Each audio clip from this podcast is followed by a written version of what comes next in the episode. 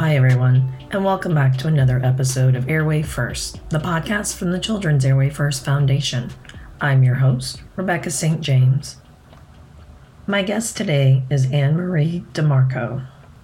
Annmarie is a pediatric occupational therapist providing in home visits with a focus on child development in Fairfield and New Haven County, Connecticut.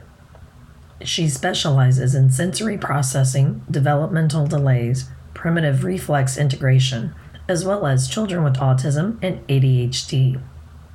She currently works in the birth to three setting and takes a holistic approach to treatment. She is passionate about educating both caregivers and parents regarding a child's sensory processing needs while promoting overall growth and fine motor development. Annmarie's goal is to ultimately improve a child's independence with their activities of daily life. You can find out more about Annmarie at annmarieot.com. And now let's jump into my conversation with today's guest, Annmarie DeMarco. Okay, great. Thank you for joining us today, Annmarie. I truly appreciate it. Oh, of course. Thanks for having me. Absolutely, absolutely. All right. So before we we jump in for parents that might not know the difference, what is the difference between an occupational therapist and a physical therapist and when would their children need to come to you? Yeah, so um, physical therapists are wonderful. They, uh, you know, they they focus mainly on like mobility, restoring function, uh, maybe mm-hmm. like reducing pain um, in preventing like further injury. So, occupational therapy is a little bit different because we help people be able to do the things that they want and need to do as mm-hmm. independently as possible through like meaningful occupations. Um, I always say, like, if you think of an occupation as an activity, it becomes okay. a little bit more clear. I think we hear the word occupation, we think of a job. You know, we think a job, yeah. Right. So occupations can be um, you know, feeding, sleeping, toileting, showering, play, leisure. Um, there's a okay. whole host of occupations that we partake in um, on a daily, weekly, you know, basis. So okay. with occupational therapy, um, we really want to focus on like for instance i'm a pediatric therapist so you know a lot of what i do looks like play and a lot of what i'll do is you know taking certain toys or activities and that the child already prefers and we find mm-hmm. a way to make it a little bit more therapeutic to work on you know some of the goals that the child might have okay so you know kind of building on that so you're looking at tracking to skill sets and benchmarks based on their ages as you're going through this so um you know what is a session going to look like with you yeah, so it really depends. I have, you know, I work with um, infants and I'm, I'm, even, you know, up through, you know, kindergarten, grade school. Um, I have some older, older, um, I, would say teen, you know, teenagers maybe that I'm working with, and now I'm even getting some mm-hmm. adults that have some disabilities too, just because these day mm-hmm. programs, and I live in Connecticut, um, the day programs just are not um, there's no availability for spot you know for spots right. for these people. So um, it really just depends on the age. So, you know, with infants, a lot of what I do is, you know, just making sure that families understand tummy time, floor time is really important.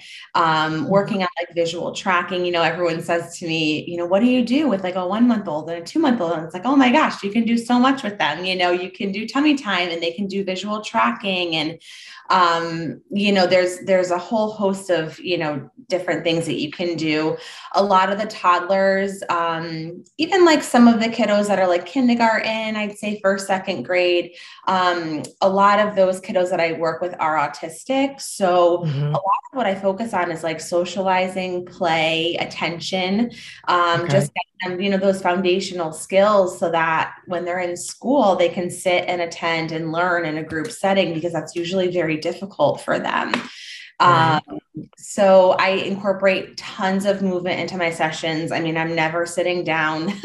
a lot of the kids, especially, you know, after a school day, the last thing they want to do is sit down and sure. you know, do a, you right. know, a board game or read a book, which those are all great things. But a lot of the kids that I work with um, crave a lot of that vestibular input, which is like movement and their balance and that different, you know, that sense. So um, so they crave a lot of movement. So we'll do things like obstacle courses. Um, you know, I there's wow. like swings that you can i have a swing that i'll bring with me um, you know to certain visits and hang it up on the on the, the swing set outside and the kids will go on the swings for core strengthening um, visual tracking bilateral coordination so it's very much tailored to um, you know, what is meaningful to the child, like what they enjoy doing. And then mm-hmm. we can mm-hmm. kind of go from there and, um, you know, try to work on, work on some of their goals, but it, it definitely varies. Um, I think from, you know, from person to person, like OT is very individualized. So mm-hmm.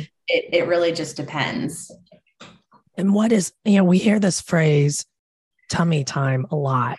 Mm-hmm. You know, and and I, first to admit as a mom, I don't know that I did it right. I knew we had to do tummy time. Not sure I did it right, but I tried. what what are some basics, you know, as parents we could be doing as tummy time that actually helps strengthen our our our little ones, their cores, their skills? What what are some things we could do? Yeah, so you know, um, floor play is really good when infants are, you know, when they're within the first like few months of life, they can mm-hmm. see um, black, white, and red the best. So like you see a lot of okay. these have like contrasts to them. There's a right. ton, you know, very colorful toys for us. We're like, oh my gosh, that's you know beautiful and colorful. Well, for infants, that black, white, and red. So now there's more and more like books and I think um, you know, like cards, like different, just different tummy time mats that incorporate those colors that mm-hmm. can help an infant be engaged. And I always say, you know, if, if you as the parent can get on the floor with them, just you're, you know, you're probably the most engaging, you know, engaging toy, you know, right, right. That, that really that they have. So, um, you know, tummy time is definitely important. Um, some of the little ones that I work with will even do like some side lying. So, you know, just helps to like shape the rib cage, especially my little ones that have reflux. I work with a lot of preemies um, that have just okay. kind of out of the NICU. So, um, you know, they might be experiencing, maybe they've had like, you know, a G tube or there's something that sort of inhibits them from really being on their tummy. So we'll try to do, um, you know, some side lying, even just um, having the infant like up on your chest. We'll use sometimes like a therapy ball and just kind of rock them slowly back and forth, oh. you know, side to side. Um, you know and some some infants are okay with it and they love tummy time. And then others you know depending on you know if they have reflux or torticollis like they might not take to it so easily. So those are all mm-hmm. kind of factors we have to bring in um, and sort of you know work on. But I, I would say you know it does sort of again like depend on the infant. But usually if we make tummy time a little bit more fun and engaging for them you know like we can't really like put them on the floor and walk away it won't work right. For a couple minutes but you know getting down on the floor with them and really helping them engage is a great way to kind of extend out how long they'll they'll engage in tummy time and should we be working with them on things like you know pushing up on their arms or rolling or Absolutely. Yeah. So, um, you know, just things like reaching out in front of them or, yeah, pushing, pushing up. Um, you know, you can have them like setting up like toys kind of like in a circle around them, have them like pivot. That's a good, you know, kind of like oh. those milestones that we don't, you know, we hear about the, you know, the sitting up and the rolling over and the crawling, but like in between right. those, there's some pretty awesome like mini milestones. So like pivoting is a really great one, or even like just rocking on their hands and knees, learning to reach just to develop that eye hand coordination. Um, you know, I use bubbles with, oh my gosh, everyone. I mean, everyone loves bubbles, but that's a really great activity, you know, as they get a little bit older, um, to start to really visually track and work on eye hand coordination, uh, reaching, all of those things, all those skills too. Okay, I like that. I, who doesn't love bubbles though, right? right? Bubbles are great. I love bubbles. so, in a previous podcast, which I'll include a link for those that didn't hear it with um, Brittny Murphy. Yes. Um, she talked a little bit, a little bit, pardon my voice, uh, about primitive reflex integration. Mm-hmm. And I've heard you also talk about that as well as sensory processing. Yeah. So if you would just take a minute to kind of explain what both of those are and how they relate to the work that you're doing with children and their development. Right. Yeah. So um, primitive reflexes, they develop in utero and they're really present for survival. Um, they facilitate development and they also help with the birthing process. Um, so, you know, for instance, we, we, and we all have, you know, there's, there's tons of these reflexes, but we have um, you know, one that comes to mind is like the palmar reflex. So when there's an infant and they're small and you put your finger in their palm, they automatically close their hand around your mm-hmm. finger. Mm-hmm. Right. So um, that reflex is supposed to go away between, you know, six, six to 12 months. When it doesn't go away and it lingers, and say like a you know a five year old or a six year old seven year old that's trying to write or use a spoon or a fork to feed themselves they really don't have good control over over their their motor movements because each time something a stimuli touches they the still try to your hand yes they're going to grasp it and okay. so you know you look you know, you want to see like that you know this tripod grasp with a you know an eight year old that's writing and printing mm-hmm. and or um, even you know i'll hear um, some older older kids that i work with say like you know my hands like I just get so tired so quickly that they can't do the monkey bars or they can't hold on to like one of those like a trapeze and you know swing and, and pick up mm-hmm. their back. They just can't really do a lot of those things. So with the retained reflexes, um, it, they can impact uh, you know reading and writing they can impact toilet toileting toilet training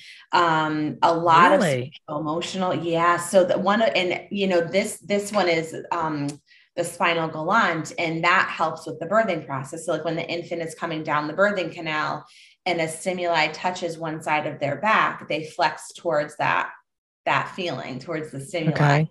helps them kind of make their way down. A lot of infants are be are born via c-section.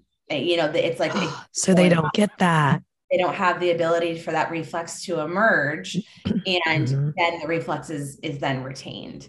Um, so that has a lot to do with bowel and bladder control. Um, it's closely linked to auditory, our auditory sense, our sense of hearing.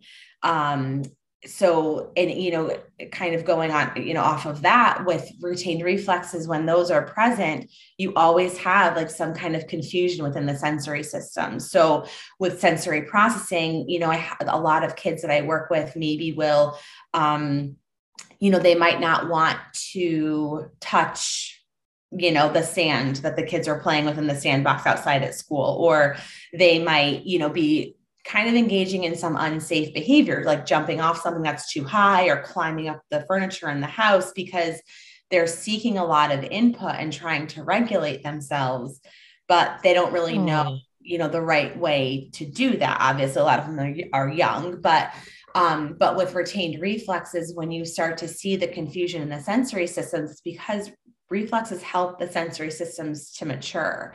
So if like our foundation is kind of off a little bit and those those reflexes aren't integrated, mm-hmm. it affects the sen- their sensory processing as well. Okay. Wow, that's fascinating. Yeah. Um, yeah, I would never have put that those together. That's that's yeah. wild. Yeah, and I think like you know we don't talk about like so the vestibular sense that you know we we just I just mentioned um, that has a lot to do with movement and balance. That's located in the inner ear, and then proprioception, which is um, it basically is so you know if you see kids that you know, someone comes home with the groceries and they run over and they want to like lift up something really heavy and like put it in the fridge or, you know, pushing a heavy box across a floor, that has mm-hmm. a lot to do with signaling to their joints and muscles. It signals to their brain where their body is. So heavy work is something that is usually very regulating to these kids and sometimes they don't get it as often as they as they need it so that proprioceptive sense something like um, you know we'll do like animal walks like okay walk like a bear or walk like a crab mm. so hmm. you're getting more input to your muscles and joints that signals to your brain okay this is where my body is i'm doing and i you know i feel i feel a little bit more regulated um, okay. Sometimes like weighted equipment will come in, or like even when we chew, like, you know, crunchy snacks or things that are more difficult that take a little bit more effort to manage. Yeah. Um, you know, there's a whole host of ways that you can provide like that proprioceptive input, um, and even the vestibular input, like you know, swings or balancing on a, you know, along a curb on a walk outside. You know, a lot, and a lot of kids gravitate towards these things, and we're like, oh, okay, yeah, oh yeah, too high for you, or you know, it's right. not right. We have to kind of, you know, calculate that risk, but sometimes we want to encourage some of that because it really does help the sensory systems and usually will help to regulate the child if we can sort of um, again like help to make some of these activities a little bit more therapeutic for them um, that they're already engaging in. Right. So just support it in a safer way maybe. Right. Yeah. Yeah. I like that. And I, and you kind of touched on this but as far as things like tongue tie releases and chronic sleep mm-hmm. how can occupational therapy assist these children? Yeah, so I don't I don't specialize in like I would say like, you know a lot there are some amazing OTs that specialize in like the pre-op and the post-op for the tongue tie like the release and everything. I'm kind of yeah. in the realm right now where I scream. Thankfully, I met Brittny and I'm able to refer to her for the time being. I hope to learn a little bit more about that. Um, but I'm able to sort of screen for it and see, okay, there is a restriction, let me refer out. But there are plenty of OTs that have amazing experience, um, you know, with that. But as far as sleep, I mean, going back to occupation, sleep is a main occupation. So mm. if we are not sleeping well and we are not breathing well, um, which I, you know, I just recently looked at my caseload again. 85% of my caseload has some type of air, airway disorder.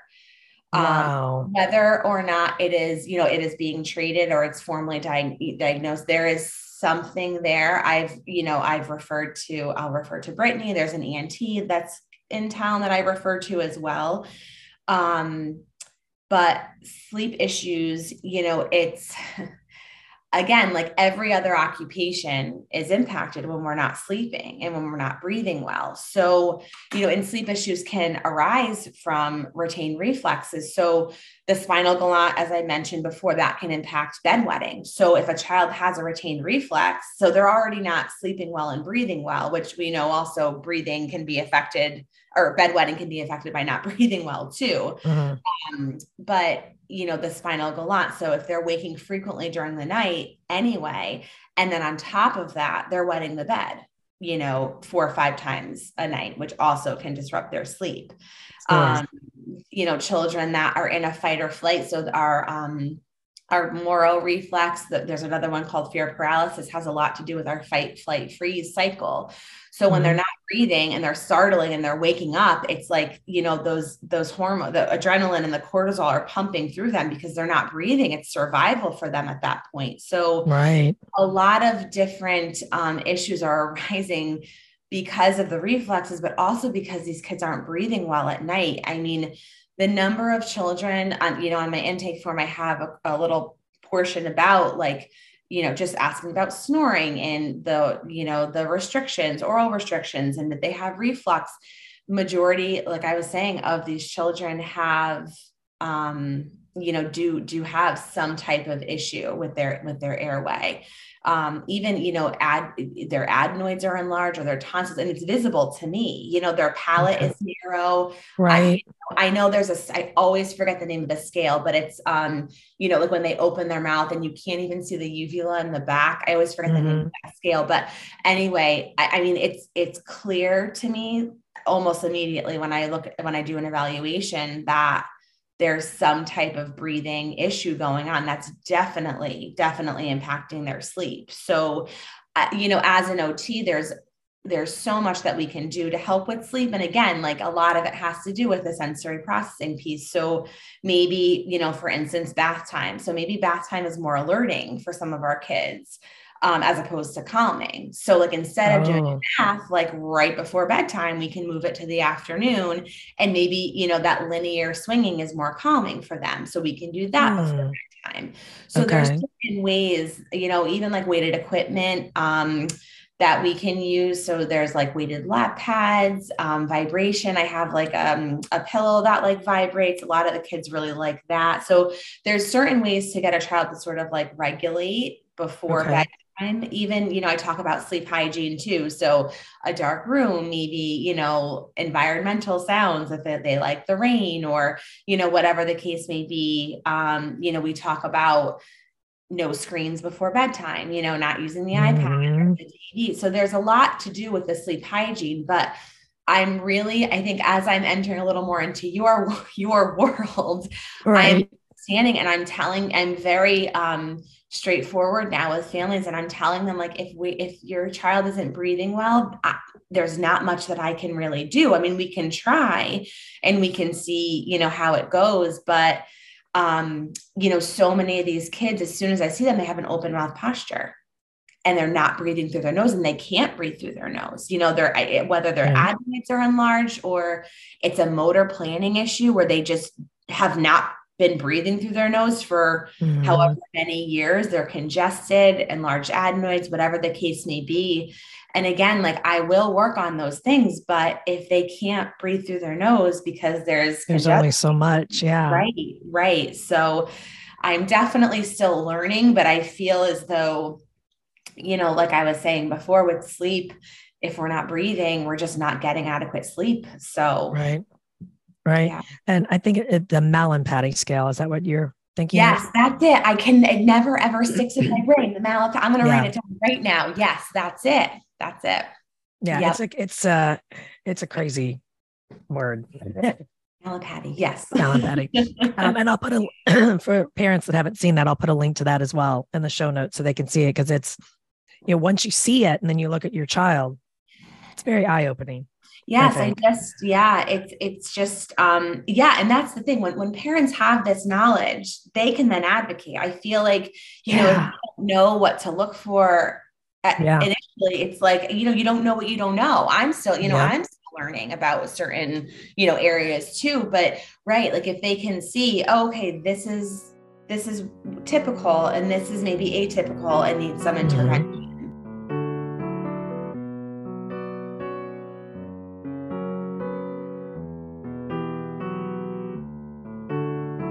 You are listening to Airway First with today's guest, Annmarie DeMarco. You can find out more about the Children's Airway First Foundation and our mission to fix before six on our website at children'sairwayfirst.org. The CAF website offers tons of great resources for parents and medical professionals, including videos, blogs, a recommended reading list, comprehensive medical research, podcasts, and so much more. Parents are also encouraged to join the Airway Huddle, our Facebook support group, which was created for parents of children with airway and sleep related issues. You can access the Airway Huddle support group at facebook.com backslash groups backslash airway huddle. Are you a medical professional or parent that is interested in being a guest on the show, or do you have an idea for an upcoming episode? If so, then shoot us a note via our contacts page on our website or send us an email directly at info at children'sairwayfirst.org.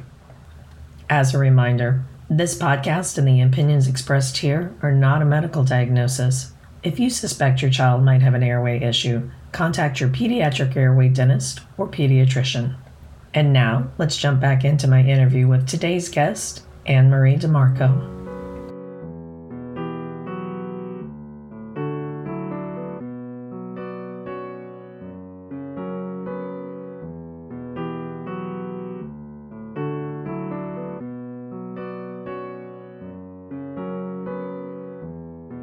Definitely. Yep. And I really think we should rename this podcast You Don't Know What You Don't Know because I swear we say it at least once an episode. Yeah. Well, I, you know, and because it, it, it, it just, just is. Yeah. And I feel, you know, even, you know, I was talking to Brittny recently. I was, when I, I did um one her podcast a few months ago and, you know, I we were talking about that. And I, you know, I feel like too, we were talking about torticollis and its relationship with oral restrictions. I didn't know about that three years ago. You know, I didn't mm-hmm. know to look in a child's mouth if there was something muscular happening, you know, and, and yeah. I can obviously, of course, like I do feel terrible about it, but I, you know, I also feel for these parents that are like, oh man, like if I knew this sooner. So I think right. this podcast is wonderful because you do help to bring, you know, some of this information into families' homes because it's not something that is really mm-hmm. talked about that often. It's not. And another important thing is it's not just with parents. I mean, we don't know, but there's so many providers that, you know, at least I'll say it or they'll say it every episode. You don't know what you don't know. Or yeah, we didn't learn this in med school. I didn't know it. Right. Yeah. We're all just kind of figuring this out together, which is really, and I know we touched on this a little bit, but, you know, more specifically, how does occupational therapy help to rebuild a child's synaptic connections?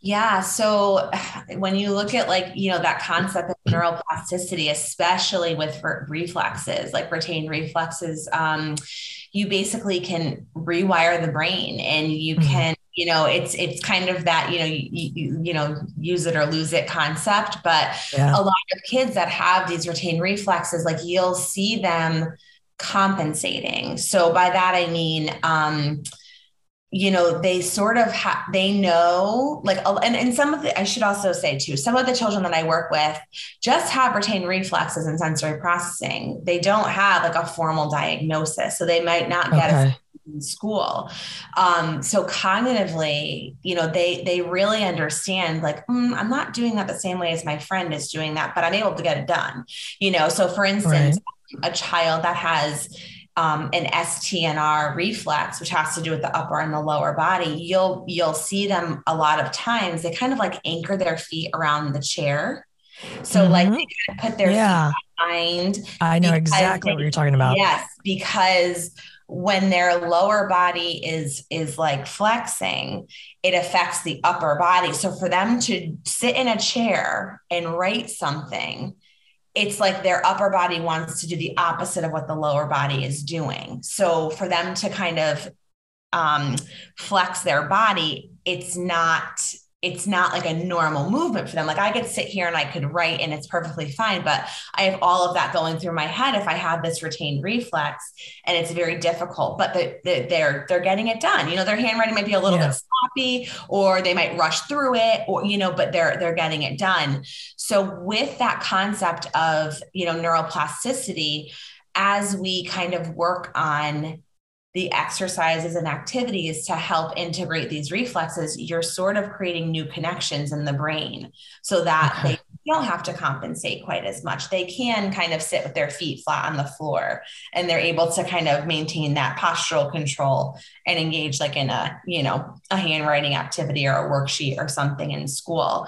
Um, so that's why a lot of, you know, I can come in and, you know, when I come into the into the home, I'll do a lot of these exercises and the activities, but the parent really has to make sure they're carrying over. Otherwise it won't, it won't have the same effect. Right. Right. Which makes sense. Yeah. Totally makes sense. So one of the things as parents that if you have a child that's socially behind or underdeveloped, we mm-hmm. hear a lot of is playgroups. Playgroups are the answer. So is that I don't want to say always because you're not supposed to say always and never, but more often, is that the right approach or is there another avenue that we should be looking at as parents? Yeah, I mean, I think that so to Three is a wonderful resource. I still work in like early intervention a couple hours a month. So it's um, ages zero through three. And every state has a variation of it. They're called, you know, different titles and different in different okay. Um, but that would always be like the the first, the very first thing I recommend is calling birth. Okay. Um, okay. I have some families that will even call me and they'll have like a two year old or you know one and a half year old, and I always tell ask them, did you contact birth to three first? Because you can get like a team of people. So it could look like a social worker um, behavior therapist, and OT, speech therapist, physical therapy. It's a team of people that are mm-hmm. kind of with you and and you know they're able to sort of um, you know your child has to be eligible for the service which they okay. come evaluation. Um, but even if they're not eligible they'll still provide you with resources like play groups or okay. um, you know there's a there's there's a lot out there that they can provide to you even if your child isn't eligible. Um, for it, yeah i mean as far as play groups a lot of children that i work with do do attend them but sometimes it takes a little while. Um, you know just because and i think especially during during COVID too, um, this that social piece was sort of taken away. Well, was taken away. Yeah, so all of us. Yeah, very very difficult for a lot of these infants that were born during COVID to then attend a play group with so much. They were overstimulated pretty much immediately. Sure. Yeah. Um. So, you know, I think again, like sensory wise, it really depends on the child but playgroups can be a wonderful a wonderful thing um, i feel as though if your child is kind of overstimulated easily or quickly it's always okay to just even talk to the whoever's running the playgroup before um, beforehand and just say listen we're going to come and maybe only for three minutes and then we're going to leave you know so they don't have to be there i always like to find you know play groups or music groups where they can move where they don't have right. to just sit down because they, they're yeah, pro- they need to move. probably yeah they're probably not going to so i mean parents can always reach out to them beforehand and ask these questions. Are they able to move? Can we come for five minutes and can we leave? You know asking mm-hmm. these questions before and even bringing some of those maybe regulating toys for them. So um, you know something like a, like a little like fidget popper or mm-hmm. um, they can eat a snack during you know while they're kind of just watching. I'll have some kids that you know, even my little toddlers that I work with that I'll sit with like on the outside, the outskirts mm-hmm. sort of of the, you know, the play group while everyone's in the middle there. And yeah. they just need to watch. Like they just need to sort of observe for one, two, maybe three, you know, three sessions and they feel a little bit more confident.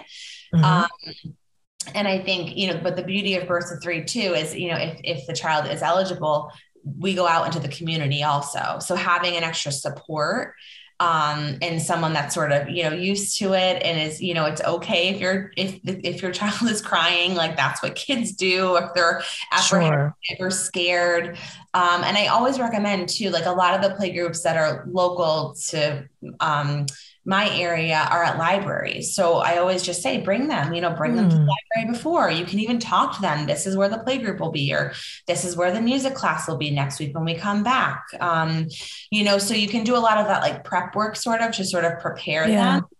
Um, but playgroups are, you know, it's a wonderful way to get some of that socialization in, especially if they're not in like daycare or if they're you know may, maybe being you know watched at home by a family member and they don't have the opportunity um, mm-hmm. to really socialize play groups are definitely great it's just about finding that. the right fit sure yeah.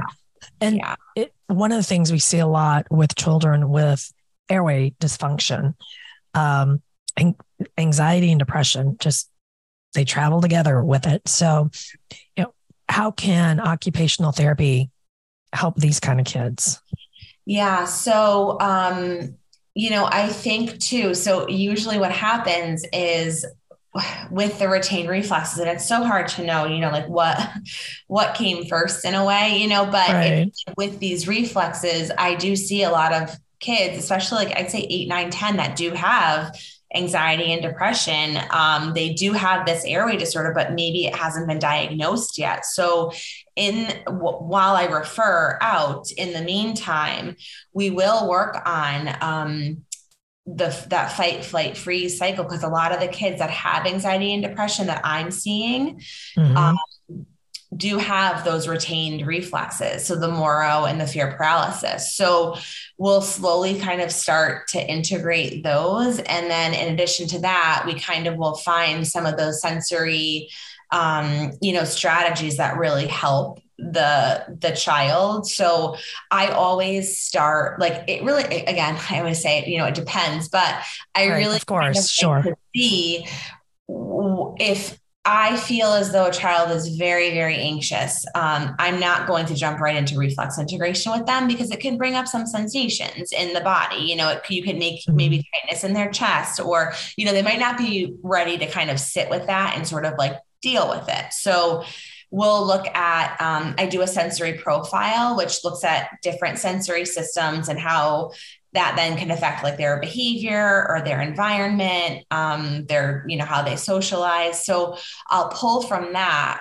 And then I can kind of then make kind of like a list of strategies that I can give to the parent or to the child. So for instance, I talk about the swing a lot, but the swings, um, I'll usually like, it's kind of like a, like a lycra material. So it kind of like squeezes them when they sit in it. So they go in the okay. swing, like fabric, and it Okay. gives them that sense of proprioception because it, to the Mhm. joint muscles, it's squeezing, and then the vestibular, that linear movement, which is calming.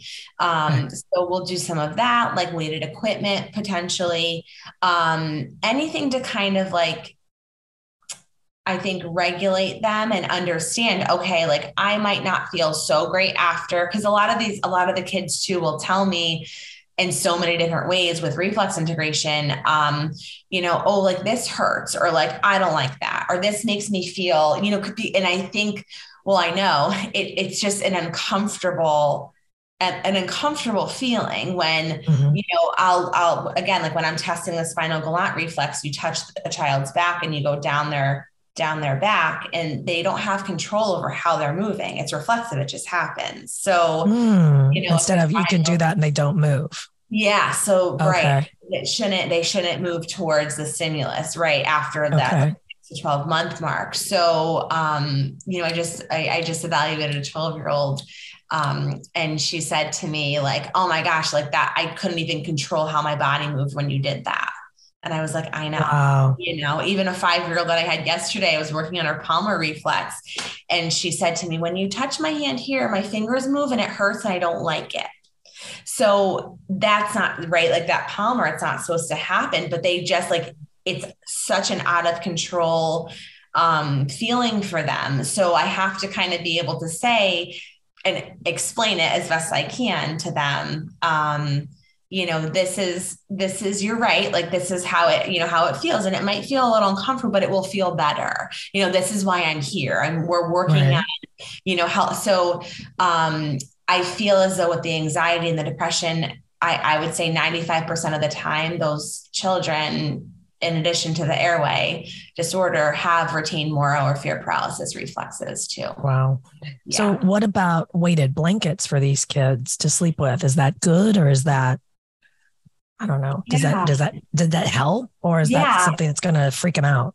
Right. So listen, again, like some some kids like them a lot. Other kids are like, get this thing off of me. I can't, I can't tolerate it. So Yeah. Um, I mean, listen, I sleep with a weighted blanket every single night. So does my husband. We have like two of them on the bed, you know. So you're not supposed to technically sleep with sleep with them on you, but oh, with children, because what can happen is their their body can get like immune to it and it won't have the same effect. gotcha. And okay. And it should be supervised as well. But So it's more like, hey, take a nap or hey, watch a little TV with it or read a book like, and then take it yeah, away.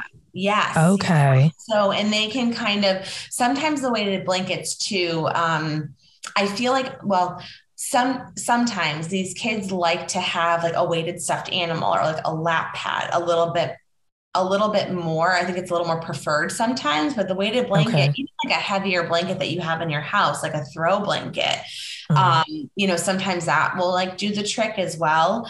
But yeah, I mean, the weighted equipment when and again, like uh, so with weighted equipment too, there's like that tactile system, so our sense of touch. So some kids, I know, like if they can't tolerate wearing a backpack, which this time is is coming up very very quickly with the fall, I'm gonna have to start working on practicing wearing backpacks with my little ones.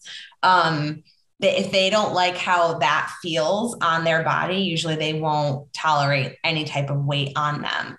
Um, Hmm. so we'll just have to find other ways. So different, you know, heavy work activities for them for them to do. Um, you know, some of the older kids, like I work with a 12 year old and he'll like, he'll take a TheraBand and he'll like pull on the TheraBand now, or like lift like, you know, three pound weights or something with his dad downstairs, you know, so there's other ways to give them that input if they, if Mhm. they just can't tolerate the weighted blanket, but usually that is a more calming, um, strategy. And you and you mentioned kids that can't handle, you know, the feeling of a, a backpack. And you know, we are coming into that time of year. Yeah. What about, you know, if if you're a parent of that kind of child, um, you know, what do you do? Can you do the are the rollies the way to go until they're used to it, or or can you ease them into it? What's the what's the right option? Yeah, so I think with OT too, you know, one of the one of my favorite, I guess, attributes is that we can, um, yeah, we adapt kind of the environment, or you can use some type of, you know, adaptive equipment. So something like, yeah, something that does roll, um, you know, it might look a little bit different, something they can just sort of like carry in their hand, like you know, if we can come up with something like that. Um, usually, that that hypersensitive tactile system, in addition to not wanting something on their back, has a lot to do with those spinal reflexes. So, mm. look at those. Um, okay but yeah so we can kind and I, I like to say like you know usually we we do get there. Like we'll start practicing you know next month. Um i i'll just have the parent like bring you know bring the backpack. And sometimes if it is weighted which it shouldn't be that heavy but if there mm-hmm. is a little bit more um like maybe a couple of books in there or something um not too heavy but sometimes kids are more willing to try it if it's a little bit heavier because it, it gives them that regulating feeling. Okay. Oh, that's interesting. So how do I, as a parent, how how do I know that maybe my child needs occupational therapy? Yeah. So um, really it's if if they're, you know, if the child's daily life is impacted and if your life is impacted too. So, um, you know, if they're picky eaters, um, you know, you can't sit down and have a meal, you know, and I mean, not half right. an hour. Like if they are looking at food and it makes them want to gag and they can't uh-huh smell of the food when you're cooking on the stove.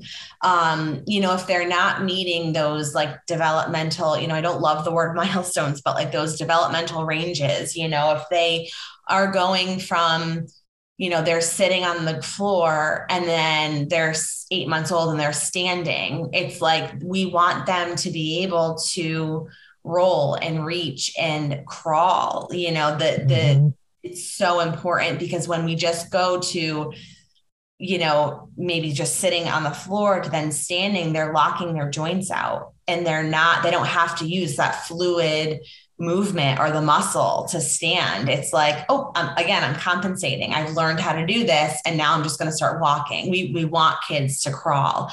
Um you know so if and yeah if they're if they're sort of i always say like anything with like sleep if they're struggling with potty training um, difficulty tolerating sensory input. So again um, you know some kids they just don't love having their hair washed or you know it's it's bath time is supposed to take you know 25 minutes and it's taking you 2 hours you know start to finish. So any of those occupations that are really um, you know, really impacted. You know, I would also just say if they're toe walking or the open mouth posture or sitting in that W, they have like some of that low tone um, emotional dysregulation. So a lot of the kids with their retained reflexes too, you'll see. I mean, I feel like the majority of the referrals that I get are for um, the social emotional piece. So kids that just, you know, have a lot of trouble interacting with with their friends or you know they lose a game and it's like they just throw throw the game across the room and they run out you know and they're upset right.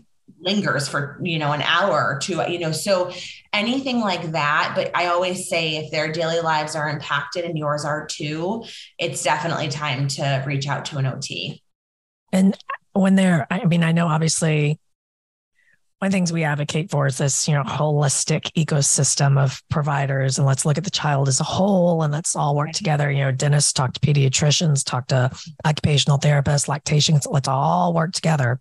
So if your provider doesn't have somebody they can recommend for you and you know you have to go off and google or however when you start the process of looking for an occupational therapist what are some things that parents can ask so we can make sure you know this is the right fit for our child yeah so i think honestly like even um, if you do you know if you do if you are doing your own research and you are kind of like googling and you find a couple maybe two or 3 mm-hmm. occupational therapists that you're interested in i think you know whatever your concerns are there's nothing wrong with kind of calling and asking for a consult and you know a phone consult and just saying like these are my concerns what can you do to help with this um, mm-hmm. you know, I hate to, I hate to go back to this. I feel like social media can be a wonderful, wonderful thing. And at times it's not so great, but I feel mm-hmm. as though through my social media too, like I'm getting more referrals that way because people are finding me and reaching out.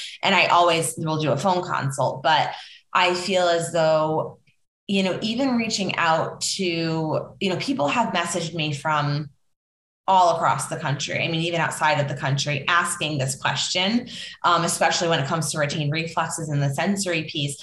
And I will like, I will try to find them somebody. If they're in Texas or California or wherever they are, I'll send them to, um, you know, certain directories to look for OTs that can help them with what they want. You know, I post a lot about retained reflexes and sensory on my my Instagram and that's really, you know, I'm able to do that. And that's partially why I started my own business because I felt like I was very restricted prior to.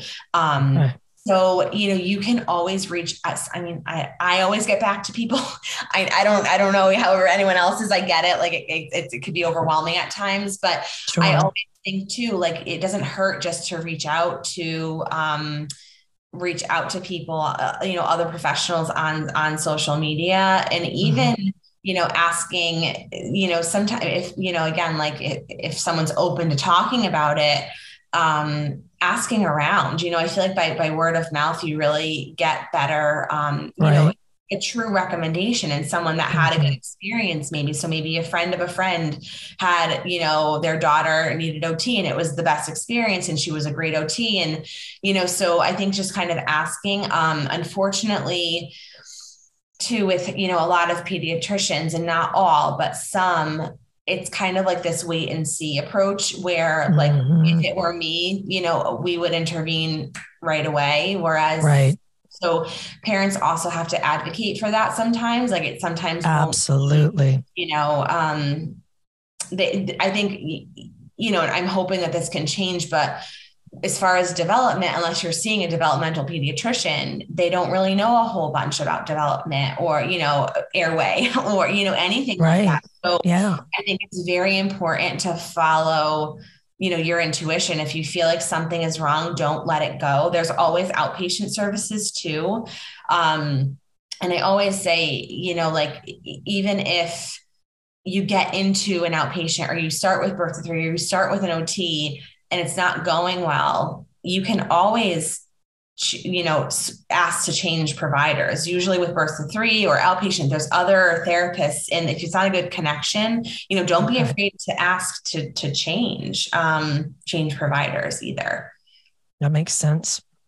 So at the end of every episode i always like to hand the floor back to our guests because you know y'all are the experts you know best. So is there anything else you'd like to add or a last thought to leave with parents or maybe something we didn't cover that you'd like to share? Hmm. Yeah, I think, you know, especially with, I think kind of going off of what I was just saying about following your intuition, a lot mm-hmm. of families that call me um, I'm kind of like their last phone call. Like a lot of them feel, I think, a little bit defeated because they've known for a long time, like something is going on and we're not, we can't quite put our finger on it. So I feel as though something that's very important is to follow, definitely follow your intuition, but then you have to start really advocating for what you think is right for your child because I have sent so many kids to an mm-hmm. ENT that doesn't have experience with airway, you know, unbeknownst to me, and they've come yeah. back and like, nope, they're fine. And it's like, well, they have circles under their eyes and they have an open mouth posture and they're snoring and they're grinding their teeth at night and they're waking up. And well, then, you know, well, what is so I think just unfortunately the world that we live in um, you know just doing your own research and really trying to figure figure it out on your own and then taking that with you to a medical professional or healthcare professional. Um, you know i think that when something seems like it's a little bit off even if it is just a little bit off early intervention is it's priceless. You can never go back you know? So that's why especially with birth to three um, getting families started, even if they're just on the cusp of qualifying. I always say mm-hmm. just take it, like take it and run. You know, the same thing with with outpatient OT. I think that like the earlier that we can get in there and kind of start helping, even with airway, you know, the better the outcome will be. Mm-hmm. Um, so I always just feel as though if, if if a parent or a caregiver thinks that maybe something might be off, usually they're right. Um, and to kind yeah. of sometimes also just getting a second opinion. You know, if you still feel like, oh, I don't know, this, you know, I went to the specialist and I'm not really sure. Definitely getting a second opinion can, you know, maybe confirm what you were what you were thinking might be going on. Right. Because you know your child best. Yeah, absolutely. Mm-hmm. Thank you so much for being on today and for you know sharing your information with us. Really, really appreciate it. Of course, Rebecca. Thanks for having me. Absolutely. Thanks again to today's guest, Annmarie DeMarco, for sharing her story and medical insight, and to each of you for listening to today's episode. If you're new to our podcast, please don't forget to subscribe. And if you enjoyed today's episode, leave us a review or a comment telling us about what you enjoyed most. You can stay connected with the Children's Airway First Foundation by following us on Instagram, Facebook, Twitter, LinkedIn, and YouTube. Parents can also join us via our Facebook support group, the Airway Huddle, at facebook.com backslash groups. If you'd like to be a guest or have an idea for an upcoming episode, shoot us a note via the contacts page on our website or send us an email directly at info at childrensairwayfirst.org. And finally, thanks to all the parents and medical professionals out there that are working to help make the lives of kids around the globe just a little bit better. Take care, stay safe, and happy breathing, everyone.